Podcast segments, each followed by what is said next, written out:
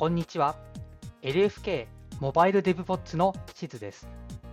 このポッドキャストでは LINE 福岡通称 LFK でのスマートフォン向けクライアント開発の現場で使われている技術の紹介から最新の iOS、Android の開発技術の解説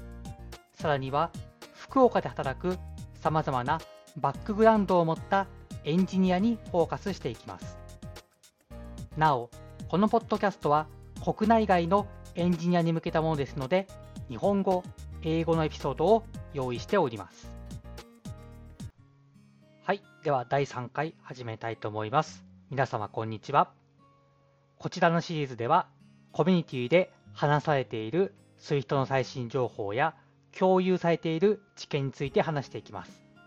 特に僕が日頃趣味でウォッチしている Swift Forums という Swift について話すための公式サイトの内容を中心に見ていきたいと思います。今回は PAT 問題を解消して全てのプロトコルを存在型として使えるようにということをテーマに話していきたいと思います。こちら存在型に関しては第1回のポッドキャストでも話していますのでもしよろしければそちらも聞いてみてください。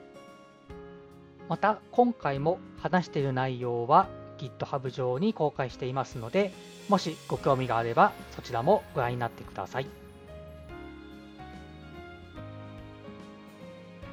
まず簡単に存在型について改めて紹介しますと、えー、存在型というのはある制約を満たす任意の型を表現するもので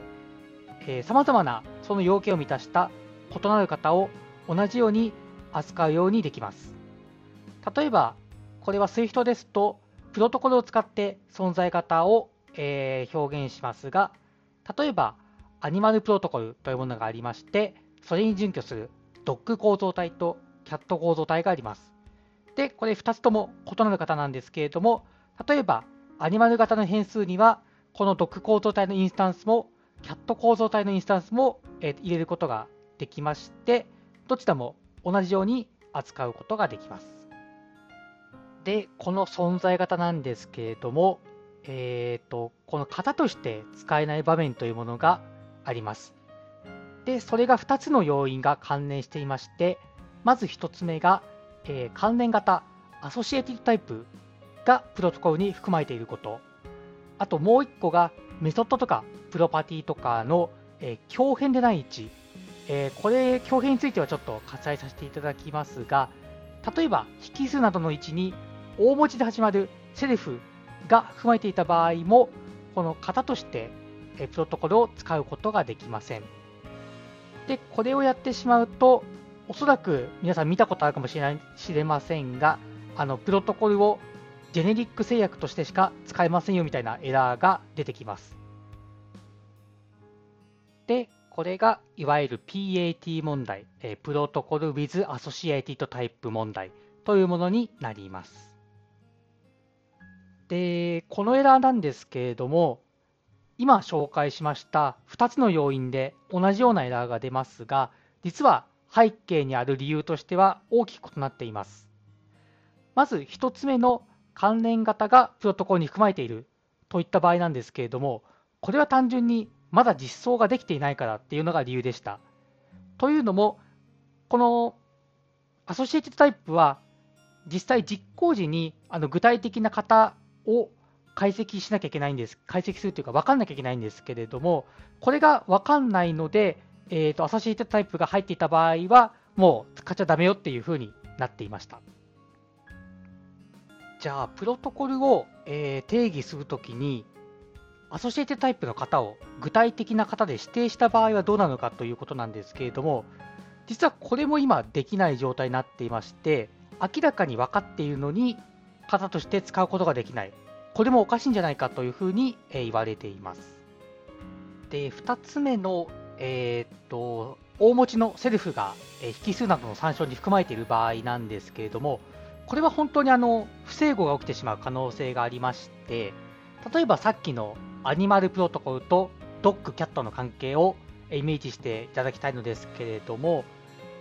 これあの、アニマルプロトコルを使っている側としては、例えば引数にセルフを渡すってなると、これはアニマル型を渡すことになります。で、元1のセルフはアニマル型を受け取ることになります。で、例えばこれをドック構造体で実装した場合は、この大文字セルフがドックになります。で、戻り値をドックとして返す場合、ドックはアニマル型の一部なので、これは問題ないんです。ただし、引数にドックを期待しているところに、例えばあの使う側からはアニマル型としか分かんないので、キャットを渡すことができてしまいます。できるとしましたら。そうすると、ドックを期待しているのに、キャットが入ってきてしまって、ちょっと、なんだろう、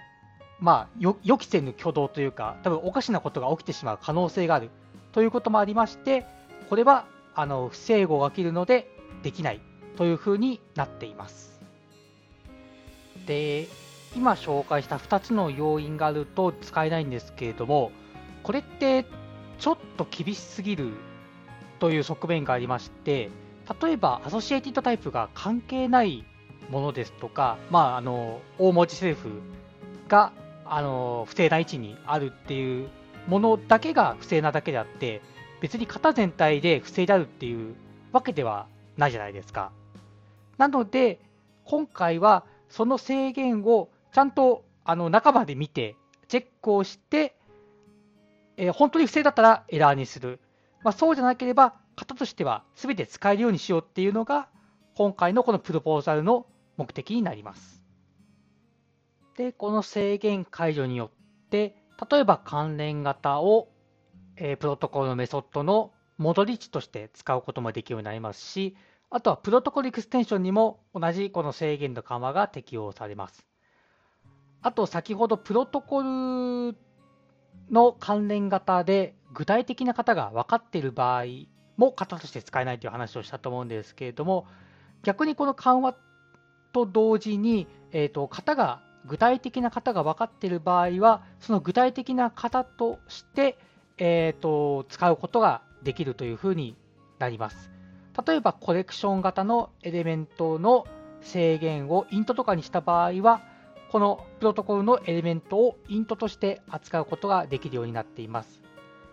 えーと、ちょっとイメージしづらいと思いますが、えーと、いつものように、えーと今回の内容の詳細は GitHub に載っておりますので、もしよろしければそちらを参照ください。逆に基地の実装を持っていない関連型を戻り子として使った場合はどうなのかということなんですけれども、これはあの上位のその制約に消去されるというふうになっていまして、例えばクラスだったらまスーパークラスでしたりですとか、まあ、のプロトコルの関連型自体にその制約が入っていたらその制約になりますし、もし何もなければ最終的には any になるというふうになっています。で、今は制限緩和の話をしたんですけれども、もちろんあのさっき紹介したように本当に不整合が生じてしまうケースとかもあるので、そこに関しては、えー、と引き続きチェックがされます。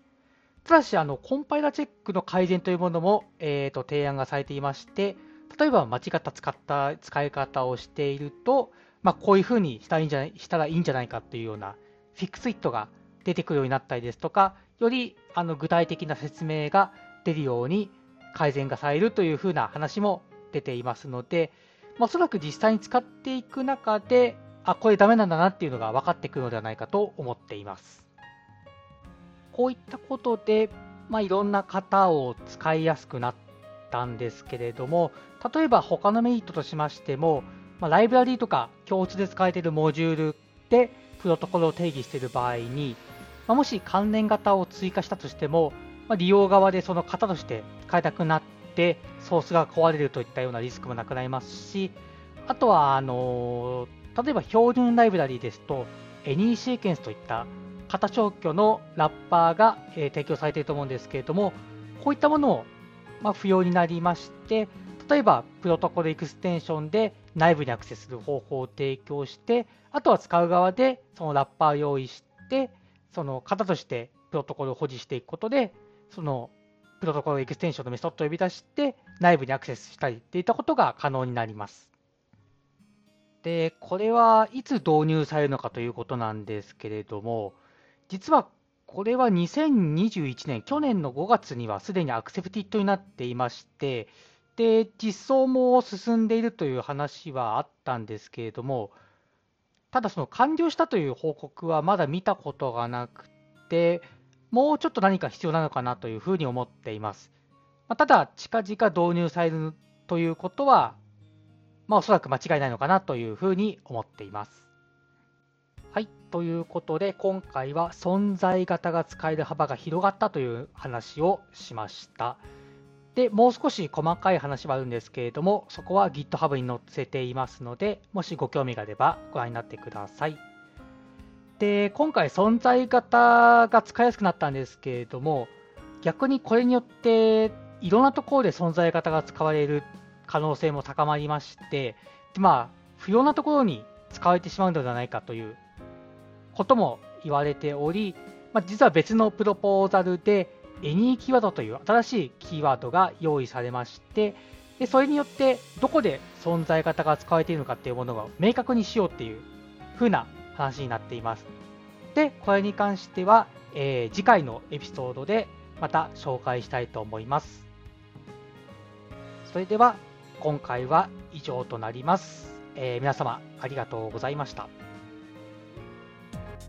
LINE 福岡では、モバイルエンジニアが様々な話題に対して調査や議論、そして開発現場での使い方などを日々模索しています。次回以降もまた日々の議論から生まれた話題や LFK について紹介していく予定なのでよろしくお願いします。もしエピソードに関するご感想、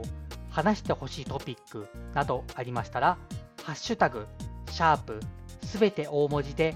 LFK アンダーバー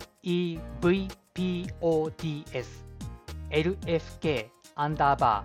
ー DEVPODS PODS でツイートいただけると幸いです。また、LINE 福岡ではエンジニアの採用を国内外問わず積極的に行っています。もし興味があれば一度カジュアル面談などで社員との交流ができればと思います。本日はご視聴ありがとうございました。